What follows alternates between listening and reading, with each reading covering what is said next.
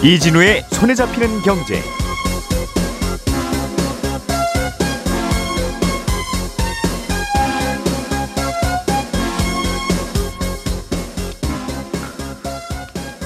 안녕하십니까 이진우입니다. 최근에 지난달 지난달에 난방비 고지서 받아보시고 놀란 분들 많으시죠? 적게는 몇만 원, 많게는 뭐 서너 배까지 올라서 난방비 폭탄이라는 말까지 나오고 있는데 난방비가 이렇게 많이 나오면 날씨가 이렇게 추운데 난방 마음껏 하기도 어렵고 문제는 앞으로 난방 요금이 더 오를 수도 있다는 겁니다. 오늘은 최근에 가파르게 오른 난방비 이야기를 좀 자세하게 해보겠습니다. 설 연휴 동안 중요한 경제 지표들이 좀 발표됐는데 특히 우리나라의 1월 무역 수지가 어, 적자가 꽤 늘어난 것 같습니다. 작년 12월 한 달간 적자액의 두 배를 넘어선 적자폭이 발표가 됐는데 무역으로 먹고 사는 나라가 어, 좀 걱정이 되는 뉴스지요. 이 소식도 자세히 정리해 보겠고요. 미국 정부가 부채 국가 부채 상한을 두고 야당과 논쟁을 벌이고 있다는 소식 어, 함께 챙겨 들어보겠습니다. 1월 25일 수요일 손에 잡히는 경제 바로 시작합니다. 우리가 알던 사실 그 너머를 날카롭게 들여다봅니다. 평일 아침 7시 5분 김종배의 시선 집중.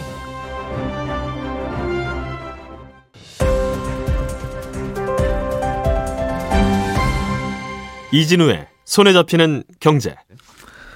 예, 겨울이니까 추운 게 당연하지만 뭐 추워도 참 너무 추운 수요일 아침입니다. 어, 그래도 한파를 뚫고 경제 뉴스가 뭔지 경제 뉴스 정리하러 이 자리까지 모이신 세 분 소개하겠습니다.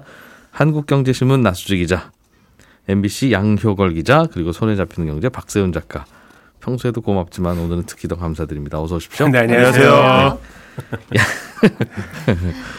예, 양효걸 기자 네. 준비해 오신 소식은 난방비 이야기인데 네. 최근에 난방비 고지서 받고 깜짝 놀라는 분들이 많다는 거죠? 네. 뭐 저도 좀 놀랐는데 하여튼 이번 설 연휴 밥상머리 화두가 음. 난방비 폭탄이었다는 말이 나올 만큼 12월 난방비 고지서를 받아본 분들의 음. 충격이 좀 심했습니다. 각종 이 커뮤니티와 게시판에도 어, 옷을 껴입고 춥게 살았는데도 가스비가 40만 원 나왔다. 음. 뭐 33평에 뭐 61만 원 나왔다 등등 이제 불만들이 쏟아졌고요. 와. 이 난방비가 한 달 새 두 배 이상 올랐다는 하소연은 뭐 쉽게 찾아볼 수가 있었습니다. 음. 이 난방비 폭탄의 불똥이 엉뚱한 곳으로 튀기도 했는데 이 난방비 급등을 이유로 뭐 라인당 두 명인 경비원을 줄이는 방안을 추진하는 아파트 단지도 있고요. 음. 일부 아파트 관리 사무소에서는 뭐 성난 주민들에게 난방비 급등에 대한 사과 방송을 한 곳도 있다는 것으로 어, 음. 전해졌습니다. 관리사무소가 사과할 일은 아닌 것 같긴 한데 그런데 예. 어, 난방비가 최근에 이렇게 많이 오른 이유는 에너지 가격 오른 게 최근에 반영이 돼서 그런가요? 네, 맞습니다. 일단 이번 난방비 급등의 가장 큰 원인이 LNG 수입 가격이 이제 폭등한 겁니다. 그래서 예. 어, 산업통상자원부 자료에 따르면 사실 지난해 러시아 우크라이나 전쟁 이후로 국제 LNG 가격이 음. 사실 지난달 기준으로 톤당 1,200달러가 훌쩍 넘어서 1년 전보다 40% 넘게 껑충 뛰었습니다. 음. 이 전쟁 전인 2021년 1분기보다는 거의 3배가 올랐고요.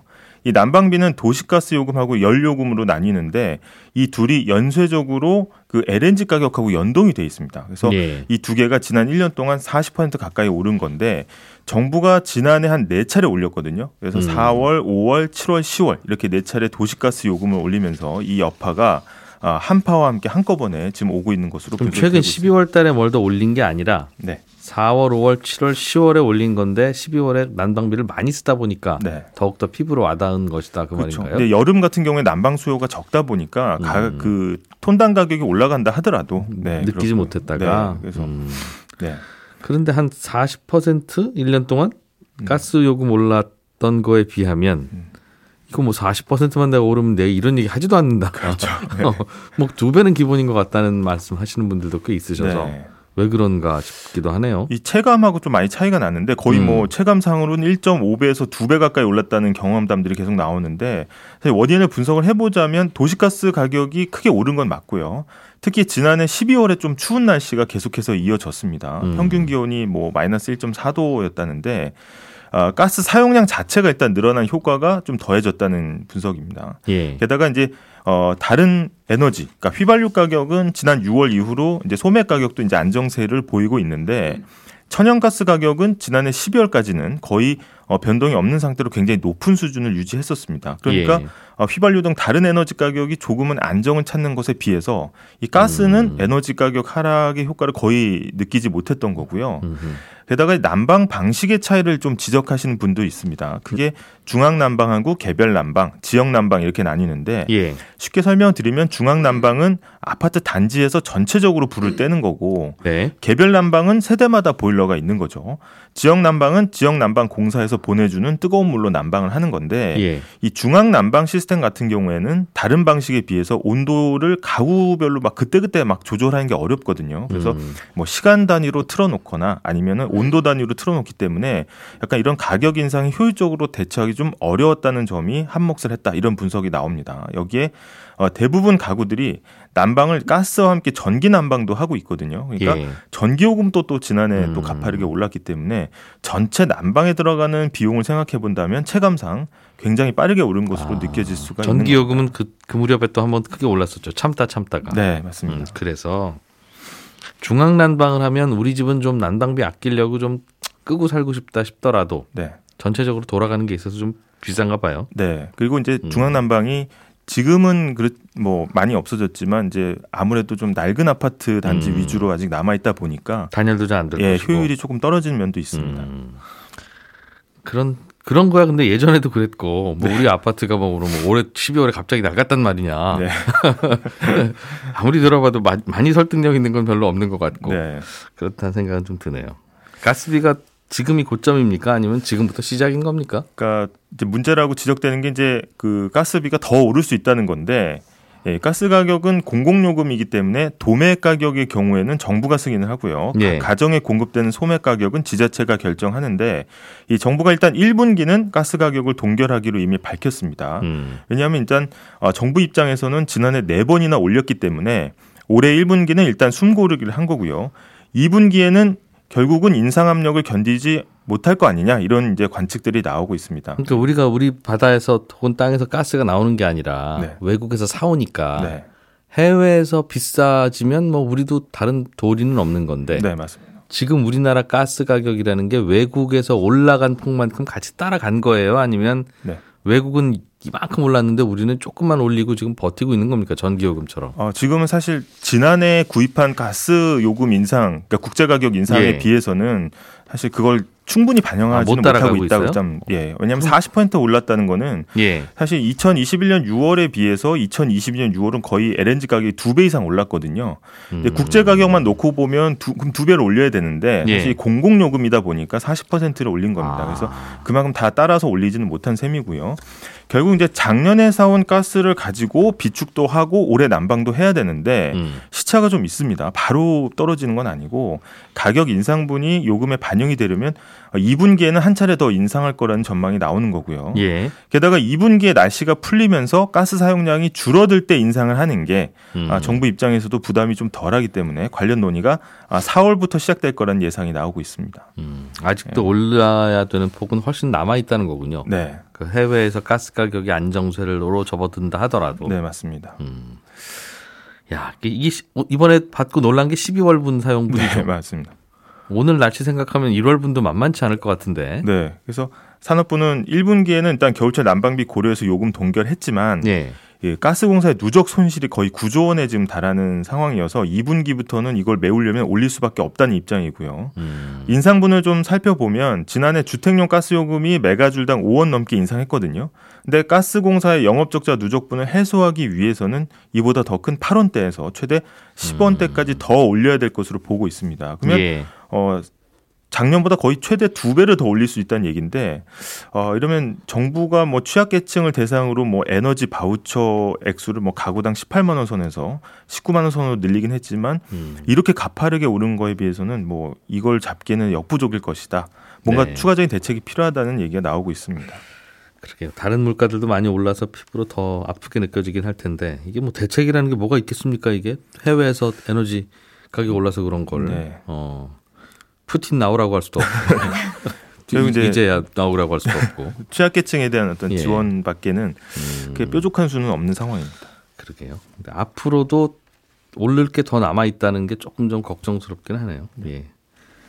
자, 나수지 기자님, 네. 음, 요즘 우리나라가 무역 적자액이 자꾸 늘어나고 있어요. 네, 맞습니다. 음, 이올 들어서 지난 20일까지 집계를 해봤더니요, 벌써 무역 적자가 102억 달러를 넘었습니다. 예, 그러니까 지난해 한국 무역 적자가 총 합해서 한 500억 달러가 좀 안 됐었거든요. 예. 근데 이것과 비교하면 지난해 한 두세 달치 무역 와. 적자를 올 들어서 지금 한 달도 안 됐는데 낸 거나 다름없습니다. 그러니까 이런 추세로 가면 한 1,500억 달러 적자 나오겠는데요. 이런 추세라면? 네, 이게 음, 계속 이어진다면 네. 그렇게 되는 건데, 그래서 1월 전체로 만약에 보면 이대로 이런 추세로 간다면 월간 기준으로는 역대 최대 무역 적자 낼 가능성이 높을 것 같고요. 예. 그리고 이제 적자가 확정이 되면 11개월 연속 무역 적자여서 이게 외환 위기 이후에 처음 있는 와. 일이 벌어지고 있는 겁니다.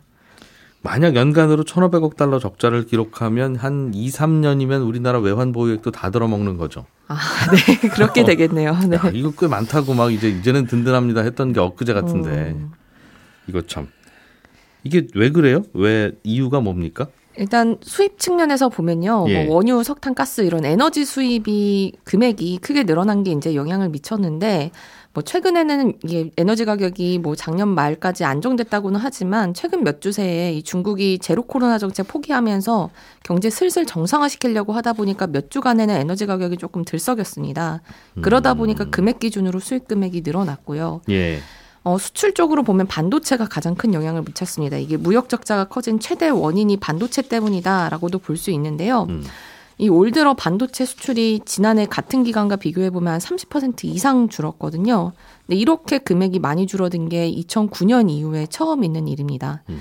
그러니까 지- 그렇지 않아도 지금 반도체 수출이 한 작년 하반기부터 계속 줄어서 네. 이 전체 수출 지표에 악영향을 미쳤는데 점점 그 폭이 음. 커지고 있는 거죠.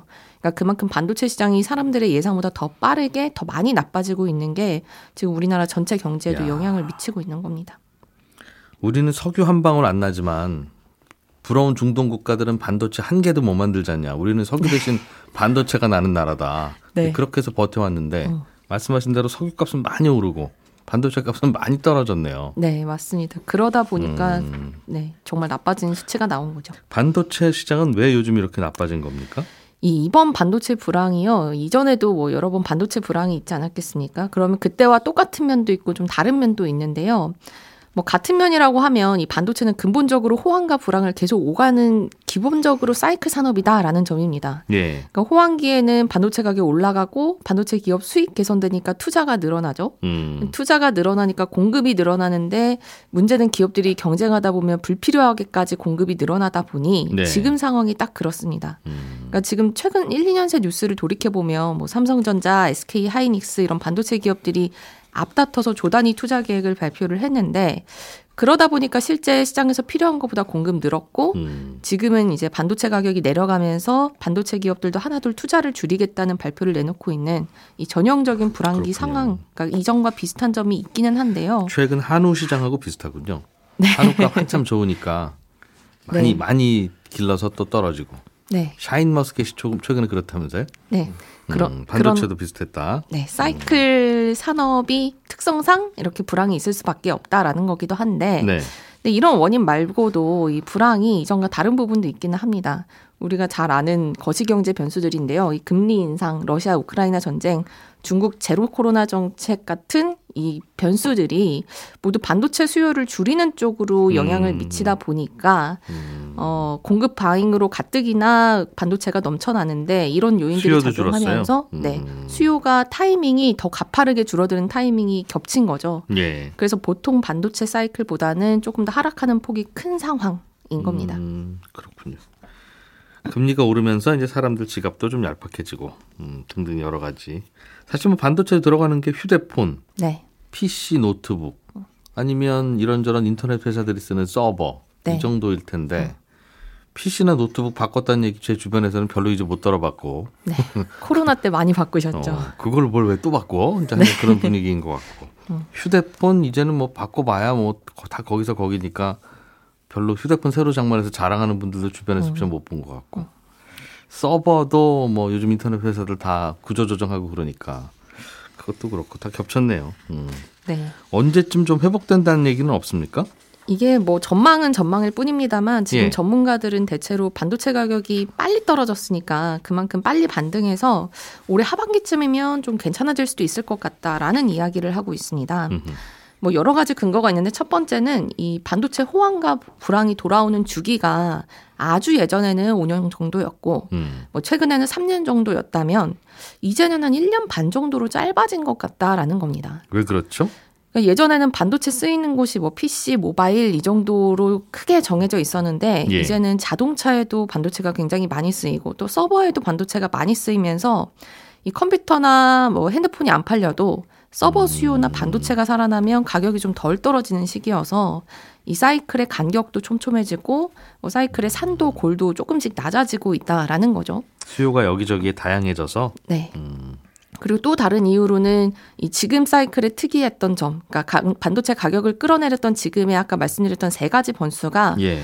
점점 완화될 것 같다라는 겁니다. 음. 그러니까 일단 중국은 제로 코로나에서 with 코로나로 방향을 틀었으니 이 안에서 수요는 조금 살아날 수 있을 것 같다라고 기대를 하고 중국인들도 밖에 나오면서 이제 노트북도 하나 사고 휴대폰도 살 거라 이거죠. 네. 음. 그리고 미국의 금리 인상이 물론 뭐 미국 중앙은행의 말대로 올해 말까지는 이어진다고 해도 속도는 점점 늦어질 수밖에 없을 것 같고 예. 또 러시아 우크라이나 전쟁은 예상하기 굉장히 어렵지만 여기서 더 나빠질 수가 있을까라는 이야기들이 나오는 거죠. 음흠. 어, 이건 전망이긴 하지만 이 확실한 건 당분간 반도체 시장이 쉽사리 좋아지기는 어려운 환경이고 예. 그러면 우리나라 무역 수지도 쉽게 개선되지는 어려울 음. 것 같다라는 걱정이 드는 상황입니다. 이 반도체 가격이 10% 떨어지면 우리나라 경제 성장률이 0.1% 영향을 미친다 떨어지는데 예. 이런 수치들도 있거든요. 그러게요. 이 반도체 수요는 전 세계가 경기가 다 좋아지지 않으면 우리가 뭐 조절할 수 있는 게 아니라서 네. 그럼 우리가 무역 수지에 대해서 할 수 있는 건 수입을 줄이는 수밖에 없고 좀 전에 양효걸 기자가 전해주신 그 난방비 올라가는 얘기도 결국은 생각해 보면 아 에너지 수입을 줄이려면 이럴 수밖에 없겠구나. 좀 비싸져야 그래도 사람들이 음. 네. 덜 쓰지. 네, 맞습니다. 화는 나고 힘들지만 음. 그 방법밖에 없겠네 하는 생각이 드네요. 네, 맞습니다. 그러게. 박 작가님, 네. 미국 정부가 요즘은 미국 정부 부채의 한도를 두고 야당이랑 싸우고 있다던데. 네. 미국 야당이랑. 그렇습니다. 예. 이게 정부가 기본적으로 세금을 걷어서 그 돈으로 필요한 곳에 돈을 쓰잖아요. 예. 모자라는 돈은 국채를 발행해서 빌려옵니다. 이때 발행한 국채가 다 정부 부채가 되는데 돈 필요하다고 정부가 국채를 무한정 찍어버리면 혹시 나중에 문제가 될지도 모르니까 네. 미국은 국채 발행 한도를 정해뒀어요. 음흠. 그리고 한도 내에서만 국채를 발행할 수 있는데 한도를 늘리려면 국회의 승인을 받게끔 이것도 법으로 정해뒀습니다. 예. 네, 미국은 행정부랑 입법부의 견제와 균형이 그래도 잘 지켜지는 나라다 보니까 음흠. 정부가 국회 제어 안 받고 돈 쓰는 걸 막기 위해 만들어진 법인데 음흠. 다만 거의 매년 정부는 세수보다 많은 지출을 해왔어요. 세금 수입보다. 네, 그래서 항상 국채 발행을 통해 돈을 빌려야 했는데 미국 정부 얘기죠? 미국 정부 얘기입니다. 미국 정부 얘기. 뭐 우리도 비슷하긴 합니다만. 그렇습니다. 예. 그래서 미국 정부 부채는 거의 매년 꾸준히 한도까지 찹니다. 또 바이든 정부는 코로나 때문에 경기가 침체가 됐었잖아요. 그러다 보니까 경기 살리고 직장 잃은 사람들을 재정으로 돕다 보니까 정부 돈으로 돕다 보니까 정부 지출이 예전보다 훨씬 더 늘었어요. 예. 그러는 바람에 매년 국채 발행 한도를 늘려왔었는데 그동안은 상원하고 하원 전부 다 대통령이랑 같은 당이다 보니까 음흠. 의회에서 한도 늘리는 게 큰 문제가 없었습니다. 예. 근데 그러다가 작년 중간 선거에서 대통령하고 다른 당이 하원에서 다수당이 됐거든요. 음. 그러면서 한도 늘리는 걸 지금 막고 있는 겁니다. 아. 막는 이유는 무조건 그냥 한도 늘릴 생각부터 하지 말고 예. 정부 지출부터 줄여라라는 겁니다. 아니 정부가 매번 이렇게 돈 필요할 때마다 부채 한도 늘려서 국채 발행해서 쓸 거면 음. 애초에 뭐하러 법으로 한도를 정해뒀냐 지키지 않을 법을 왜 만들었냐 음. 옛날 생각하지 말고 정부 지출부터 줄여라 라는 겁니다. 그리고 그런 얘기도 해요. 정부의 재정 지출이 느는 바람에 지금 물가 인상이 되고 있는 측면도 있다. 예. 그러니까 그거 좀 줄이라는 거죠. 뭐 틀린 얘기는 아니네요. 틀린 얘기는 아니죠. 네. 근데 예. 또 반면에도 정부는 이렇게 얘기합니다. 아니 정부가 쓸 돈을 줄일 건 뭐하러 부채 한도를 상환해, 상향해 달라고 하겠느냐. 우리가 어디 헛돈 쓰는 것도 아니고 경기 살리겠다고 그러는 건데 너무한다. 이거 조건 달지 말고 그냥 한도 올려줘라. 이렇게 맞서고 있는 겁니다. 음. 참고로 작년 12월 말에 늘린 부채 한도가 재작년 하- 재작년 말이에요. 예. 숫자 보고 깜짝 놀라긴 했는데 3경 9조 원이에요. 음. 근데 지금 이 한도가 거의 다 찼다라는 겁니다. 미국은. 그렇군요. 그러면 만약에 부채 한도를 의회에서 안 올려주면 안 올려주면 정부가 생각했던 예산을 못 쓴다는 거가 되죠. 그렇습니다. 부채로 대출 받아서 정부 돈을 좀 쓰고 있고 쓰려고 하는 건데. 그렇죠. 살짝 과장해서 말씀드리면 만약에 부채 한도 안 늘어나면요. 예. 미국이 멈추게 됩니다. 왜냐하면 국채 발행 못해서 돈을 못 빌려오면 국방비 나가는 것부터 시작해서 정부 각종 재정 사업에 타격이 있거든요. 세금 환급도 안 되고요. 공무원 월급 안 나가고요. 음. 군인 월급 이런 게 안 나가게 됩니다. 그러면 미국은 이제 경기 침체에 빠지게 되겠죠. 그리고 또 미국에서 발행하는 국채는 그냥 일반 국채가 아니라 글로벌 예. 금융시장을 유지하는 어떤 안정적인 기반이기도 하거든요. 음흠. 그래서 이런 일 발생하면요. 글로벌 금융시장도 긴장을 합니다. 그러니까 국채를 발행해야 되 발행할 건데 발행을 안 하면 금리는 좀 떨어지겠네요. 그럴 그 있죠. 국채라고 하는 게 미국 정부가 돈 꾸러 다니는 거니까 그렇죠. 돈 꾸러 다니는 미국 정부가 막 돌아다니다 갑자기 안 돌아다니면 네. 돈 달라는 분들이 없네. 그러면서 다른 데다 빌려줘야 되겠구나 하면서 금리가 좀 내리겠네요. 그렇죠. 그 영향은 있지만 또 안 좋은 음. 영향들이 많으니까. 예. 또 예를 들면요. 2011년에 이런 일이 있었어요. 당시가 오바마 행정부 때인데 그때도 지금처럼 부채한도 두고 정부랑 의회랑 옥신각신 했었거든요. 음. 그러다가 당시에 국제신용평가사가 미국의 국가 등급을 강등을 시켜버렸어요. 예. 와, 국채 발행 안 되면 미국 큰일 나는 거 아니야? 이런 식으로. 그러면서 금융시장이 크게 출렁였는데 당시에 주가가요 하루에 7% 빠지기도 했었습니다. 물론 아. 그렇다고 해서 미국이 당장 망할 거라고 생각하는 사람은 사실 거의 없을 거예요. 그러나 금융시장이라는 곳이 워낙 민감한 곳이잖아요. 그러다 보니까 살짝 뭐가 좀 이상하기만 해도 출렁입니다. 그러면서 당시에 글로벌 금융시장의 충격이 꽤 컸었는데 혹시 이번에도 의회에서 국채 발행 한도를 늘려주지 않으면 어쩌나 하고 그래서 전 세계가 또 미국을 지켜보고 있는 중입니다. 2011년에 트라우마가 떠오르는 거죠. 예. 뭐 당장 큰 일을 만들진 않겠습니다만 단기적으로는 어떤 변동성을 만들어낼 가능성도 있는 뉴스라서 그렇습니다. 하여튼 최근 몇 년간 미국은 별로 도움이 안 돼요. 우리 우리 삶에 뭐만 뉴스만 듣다 보면 하여튼 그런 생각이 좀 네. 듭니다. 좀 이건 좀 해두지 잘 좀. 어떻게 합니까? 그럼 야당 입장에서는 야당의 명분도 네, 한도를 법으로 정해놓고 매번 필요할 때마다 올려달라고 하면 네, 한도를 뭐하러 법으로 정해둡니까? 그렇습니다. 하는 것도 뭐 말이 되고. 네, 틀린 말은 아니죠. 예. 그래서 일단 미국 정부가 긴급 조치를 발동하긴 했어요. 뭐냐면 미국 정부가 가지고 있는 정부 돈 중에 아주 급하게 쓰지 않아도 되는 돈들은 지출을 일단 안 하기로 했습니다. 예를 들면 연방 공무원의 퇴직연금이라든지 장애인연금 이런 거에 신규로 투자하려고 가지고 있었던 돈들이 있는데 예. 요거 투자하는 거 잠깐 유예시켰고 필요한 곳에 이제 돈 쓰기로 했고요. 적금 자동 이체는 일단 끊고. 그렇습니다. 예. 일단 부채 탕감이 좀 비교적 손쉬운 분야에서는 정부 비중을 좀 줄이기로 했습니다. 음. 그렇게 아낀 돈으로 당장 필요한 곳에 돈을 쓰겠다라는 건데 6월 달까지는 그런 식으로 일단 시간을 벌겠지만 그때도 만약 부채 한도 늘리는 걸 합의를 못 하게 되면 음. 이론상으로는 미국의 국가 부도 상황에 빠지게 되는 겁니다. 네. 물론 여기까지 갈 거라고 생각하는 사람은 많지가 않을 겁니다. 음. 미국은 달러를 찍어서 쓰는 나라니까요. 달러로 빌린 부채는 그냥 중앙은행이 돈 찍어서 갚으면 되니까 네. 부채 못 갚아서 부도날 가능성은 거의 제로에 가깝습니다만 그러나 정치 이벤트가 이렇게 좀 있다. 그렇습니다. 여러모로 신경이 쓰이는 뉴스이긴 합니다. 그렇군요. 알겠습니다. 뜨거운 경기를 가르는 손경제 한판. 자, 전반전은 평일 아침 8시 30분 손에 잡히는 경제. 이진우입니다. 패스. 후반전이죠. 평일 오전 11시 5분에는 손에 잡히는 경제 플러스. 박정호입니다. 3점 슛. 네, 연장으로 이어집니다. 11시 52분 손경제 상담소. 김현우입니다. 상담은 거들 뿐. 어때? 한 게임 더? 예, 오늘 나은 양효걸 기자, 나수지 기자, 박세훈 작가 세 분과 함께했습니다. 내일 아침 8시 30분에 저는 다시 돌아오겠고요. 이진우였습니다. 청취자 여러분 고맙습니다.